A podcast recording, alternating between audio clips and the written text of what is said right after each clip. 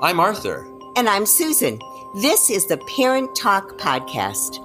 Managing the challenges of daily parenting. Thanks to our founding sponsor, Naturepedic, the nation's most trusted source of organic and healthy sleep products for your children. You can visit them at naturepedic dot com.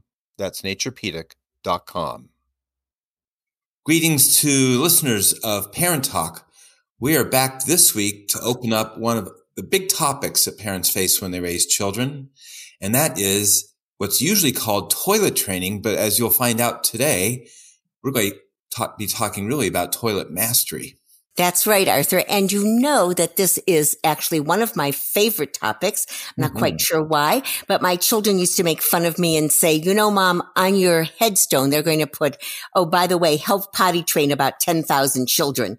You know, I, I, this is true. I actually will bump into people in the grocery store and their mother will embarrass their fourteen year old to death by saying, she's the one who helped you use the potty. And you, you're laughing, but that's actually happened many times. And, you know, I, I love those stories, Susan, because they really bring to life the fact that in these, our wonderful United States, we've made what could be a pretty simple situation, a really difficult process. So we Parent have. Talk is here to help. And I want our listeners to know we've got one of the nation's top experts in this leading the way today, Susan. So oh, thank you. We're excited to, to be doing this together. As I said, one of my favorite topics, but it's a huge, huge topic. So because of that, Arthur, we're going to do this in three different sessions and probably more in the future, but at least three basic sessions. Today, we're going to talk about what potty training, and I might call it potty training, but you know, we are really talking about mastering the toilet, what it means as a developmental step for your child's growth, and not just because it's an obvious social requirement and you're tired of paying for diapers, but it's really a huge hugely important developmental task. In the second session, we're going to go into much more detail on the step-by-step method. And I thought the best way to get to that are to use real questions from real parents going through this to say, like, what's working, what's not, what are they struggling with? And the third one, we're going to focus on larger challenges. So this could be an older child, a four or five or six-year-old, a child who's terrified of using the, to- the toilet, the child who becomes quite constipated, perhaps a child with an underlying illness or a developmental delay that interferes with mastering the toilet. You're right. This is a developmental step. No baby born can walk to the toilet and pee and poop in it. And oh. uh, and so so they develop the ability. But it's an interesting developmental step because, you know, other developmental steps like sitting and walking, it's not a choice of a child. Their body makes them sit without really any controversy or difficulty. This is one of the first major developmental steps that is an open negotiation between the parent and child. I suppose sleep is another we've talked about that is a negotiation, but there's some about toilet training that really brings out the culture in development. Without question. And, you know, you mentioned like sleep is a negotiation, but as you've pointed out to me many times, Arthur, biology will eventually take over and that a child will become so exhausted that they will sleep. I mean, it may not be in the perfect situation for the parents, but a child will sleep and a hungry child will eat. But I can tell you, for someone who has been doing this for over forty years, there are p- children who get well into four or five, even into the grade school years and six and above, who struggle with using the toilet. So that's where the, the choices come in. And that, I think, is what's paralyzing to parents. Parents will come and say, well, this is what my mother told me. This is what my, the neighbor told me, or this is what my doctor told me. They'll say things like, um, don't put any pressure on your child. Just let them go. Nobody ever walked down the aisle in diapers. Um, your child will use the toilet eventually. Yeah. I mean, that, that saying it has been said by a lot of pediatricians, and they're right. Very few people walk down the aisle, go to college in diapers, but that completely abandons the role of a parent in helping their child make this leap. You really want to be their partner in this process. On the other hand, there are parents or pediatricians or, you know, books that say start very early, like right when they begin to walk or move by themselves, because you should do it before they get into the quote unquote terrible twos so that they won't say no so often. This one's an interesting issue because it gets into that cultural thing I was talking about. In the United States, babies were fully toilet trained by nine months of age, almost universally.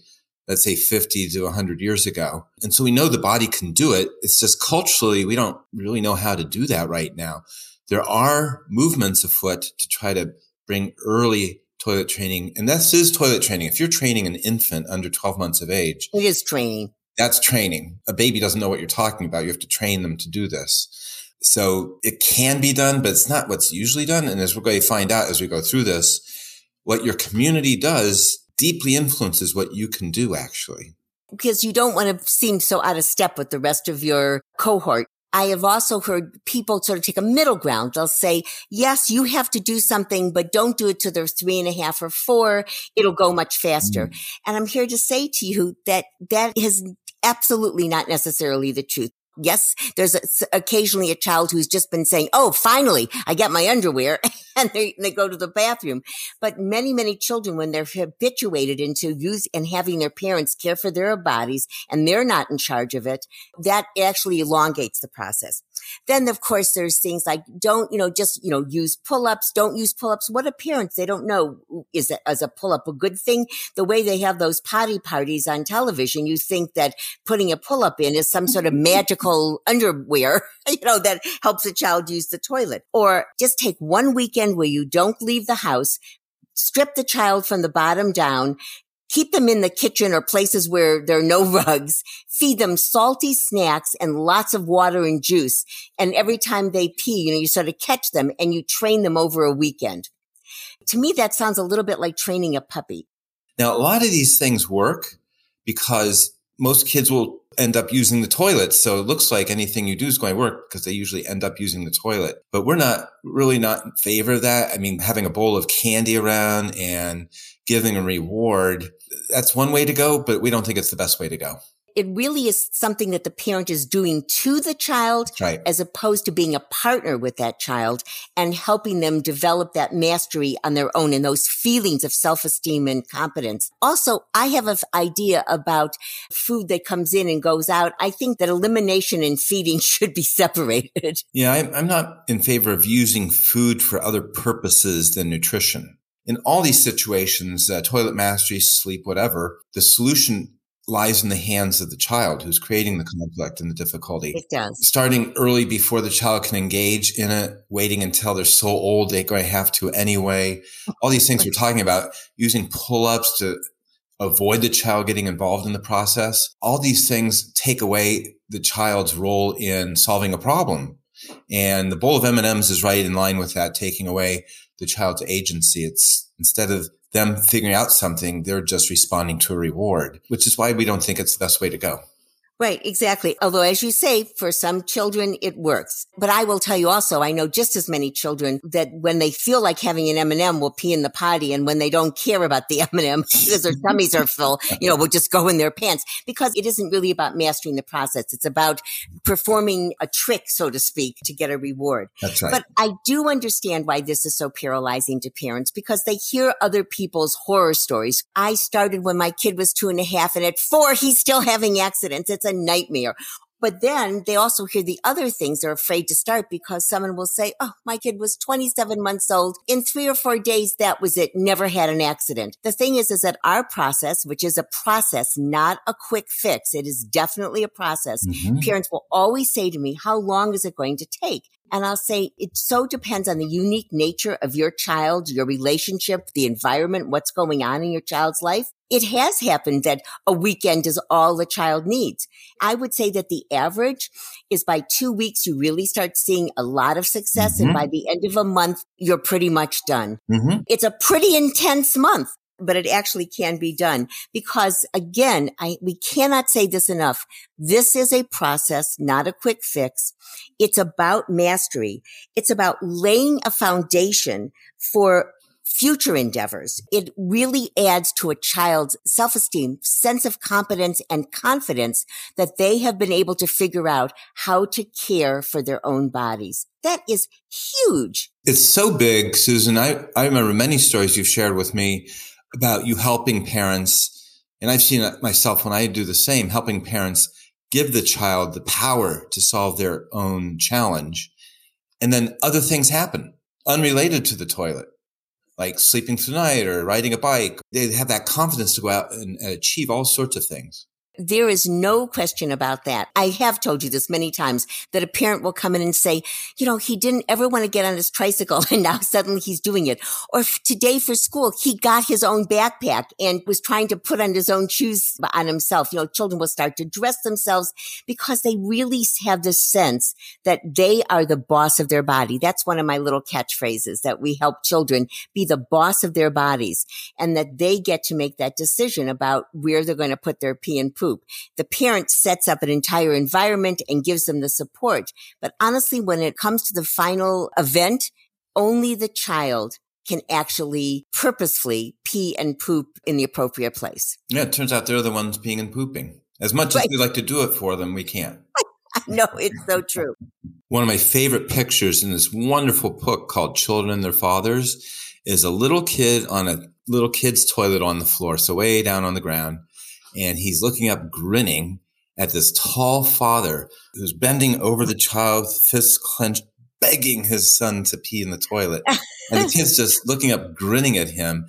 And you just see it all there in that picture, that we often get pulled into that tug of war, which I love that, that image. You can see the tug of war in that picture. The kid's pulling for not peeing in the toilet. The dad's pulling for peeing in the toilet. And the kid's having a blast playing this game. The father doesn't have to play that game. If he wants to play that game, children love that game. They love playing tug yeah. of war.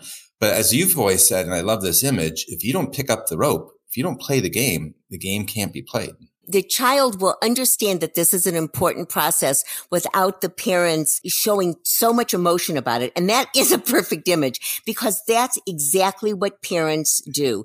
They, they get so excited. They have, they throw the potty parties, which I think might be, you know, when parents say, should I, should I do this? Should I put the, should I do it like they do on T V? You know, throw confetti, have a big, you know, present. And I said, I just want to tell you, your kid did not just win the Nobel Prize. They peed in the toilet. Let's put it in perspective. It's pretty important at the age of two to three, but it is something that everybody can accomplish. It's not the Nobel Prize. Yeah. And I, and I think the other thing that drives parents into the tug of war, into playing that game, is this sense, which we really appreciate, of wanting to nurture their child. In other words, if the child has a need, they're there to meet that need. And that's a beautiful thing that wasn't always part of parenting, really rose to prominence in the last twenty or thirty years. So we are one hundred percent in support of that stance, that a parent's there to be caring with their love. But that makes parents, I think, worried that when the child is upset, that's a trauma, and that they can't tolerate their child struggling with a challenge. And this toilet mastery is an excellent example of that. The child refuses to pee in the potty, and they feel as though if they don't solve this soon, their child's going to experience a trauma. And it's their job as a parent to avoid trauma. And we agree. But we're here to say that there's a vast disappointment. You'll hear us say it over and over again, between trauma and disappointment. And in this case, if the child doesn't want to pee and you don't really help them with that, we'll talk about how you get out of the out of this arena, leave it up to the child, and you see them struggle with, okay, what do I do if I don't want to pee, but my parents aren't helping me? How do I solve this? That's in the realm of disappointment. That is, right. that is not a trauma. It will leave no lasting harm. In fact, it opens the door to all the benefits we talked about at the beginning of this podcast. Exactly. In fact, so parents can actually, instead of avoiding the struggle or the conflict, they should embrace it and say, this is a perfect opportunity to help teach my child about how to master a, a challenge. They don't want to go to the potty. There is a loss with using the toilet, the loss of the diapers, the loss of that closeness with mom and dad. Mm-hmm. You'd mentioned walking before. There's no loss with walking. If the child wants to get back down and crawl, he or she can. Well, right now, there is a loss involved. They're losing that intimacy with mom and dad. They're having to take on this responsibility. That feels huge. I mean, it feels huge when we take on new responsibilities as adults. Imagine if you're two and a half. I mean, that, that's a pretty big challenge. We really want to give the child the opportunity to solve that problem. So let's talk about the process a little bit. Mm-hmm. It's, it's easy to start. I suggest to parents that they buy a little potty that sits on the ground because children feel much more secure when their feet are firmly on the ground. And make sure that the little cup that helps little boys, you know, keep the pee in, that that is very either small or removable, because you don't want a child who's quickly sitting on the potty to hurt themselves. And I always say you can put the potty down when the child is fifteen, eighteen months old. Just keep it in the bathroom, just as something for them to get used to. Kids like to decorate it with stickers, or they, they sit on it with their clothes, or right before bath time. And parents can simply say, you know, pretty soon, this is where you put your pee and potty. You can even take a poopy diaper and put some in the potty and say, see, this is where it goes. No pressure, just information. Absolutely. When you think the time is right, and it, there's never the perfect time. I mean, try to pick a time where you've got at least three or four days where you're not rushing to doctor's appointments, or you don't have to get to work at seven thirty a.m. About a day or so before, take your child to the store and buy loads of underpants. And I suggest getting two kinds. There are these thick kinds with multiple layers of cotton, so it's not so messy for the parent, but it really doesn't feel like a pull-up or a diaper. People say, why can't I just use pull-ups? Pull-ups are great in many situations, but when you're in the beginning of this process, pull-ups are nothing but diapers without tabs. They're going to feel, when the child pees or poops in it, they're not going to feel any different than they do when they're doing that in a diaper. That's right. Often the thick underwear is actually with like the tiny baby stuff, like with the receiving blankets. It's not with the diapers. You're not going to find it with the diapers and the pull-ups. Just a little F Y I there. But when you go to the store, let them pick out anything they want on their underwear. That is the kind of reward that makes sense. If you can keep your thick underwear clean and dry, then you get to wear those fancy pants or the things with the characters on them. Give them a chance to own this process. Exactly. And then on day one, you tell your child, tomorrow you get to wear those big boy, big girl pants that we got at the store the other day. And by this time, your changing table should have been either moved out of the room or used to store, instead of diapers, the new underwear, you know, both the fancy pants and the thicker underwear that you're going to start with. The next morning, when you see your child, you'll say, this is the day. Some children are thrilled. They literally rip off their diaper and want to put their underpants on. That doesn't mean that ten seconds later, they're not peeing in them, but they, but they want to put them on. That's an easier way to go. But there are children, they get this. They're old enough or wise enough to say, I don't like what's coming here. And they refuse to put their underwear on. And this is where so many parents fold before they even take the first step, because it feels overwhelming. This is the struggle you were talking about, Arthur. Mm-hmm. This is when the child is upset and doesn't want to do it. And this is where the parent realizes, I'm not traumatizing this child. I'm not beating him or forcing him to sit on the toilet. All I'm asking him to do is put on some comfy little underwear.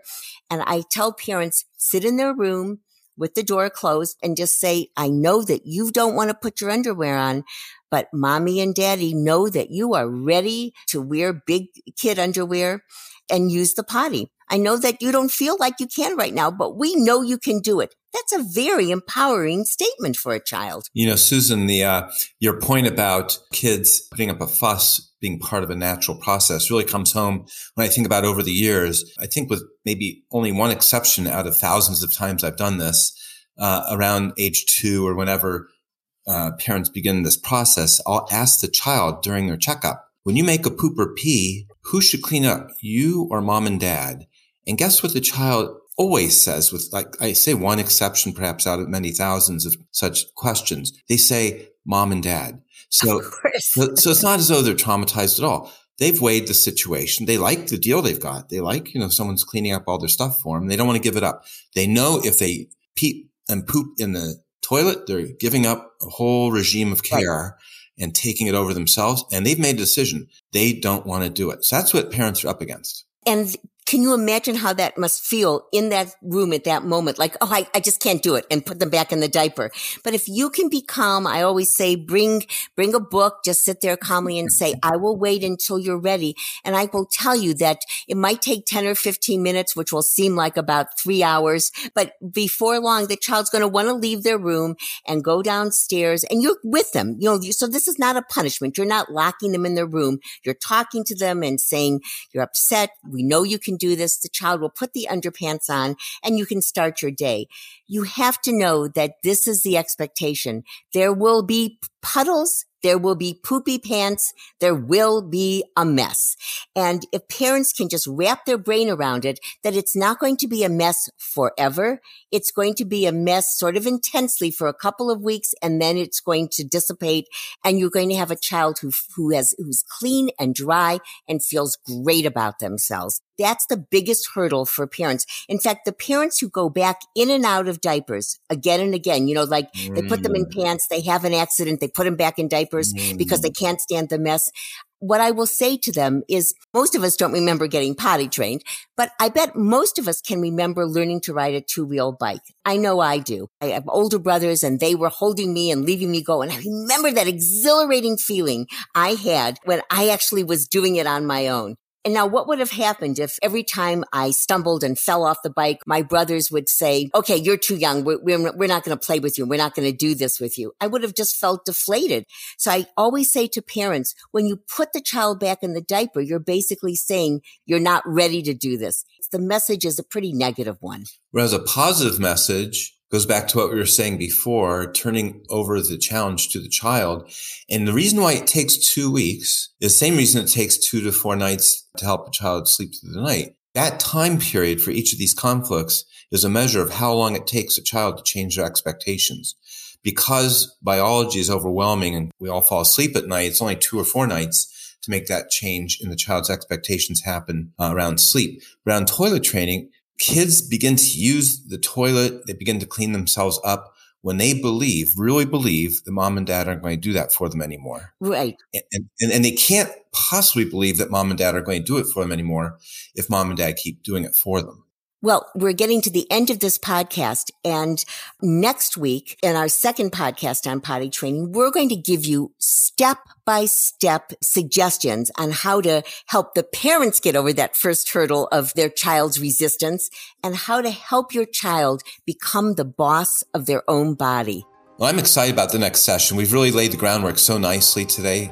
Thank you, Susan, for that. And really excited for parents to get very detailed how-tos. They have full confidence that they can do this next time. Absolutely. Bye-bye. Bye-bye. Thanks again for listening to the Parent Talk Podcast. You can find back episodes and send us your parenting questions at parent talk podcast dot com. And don't forget to visit our founding sponsor, Naturepedic, at naturepedic dot com.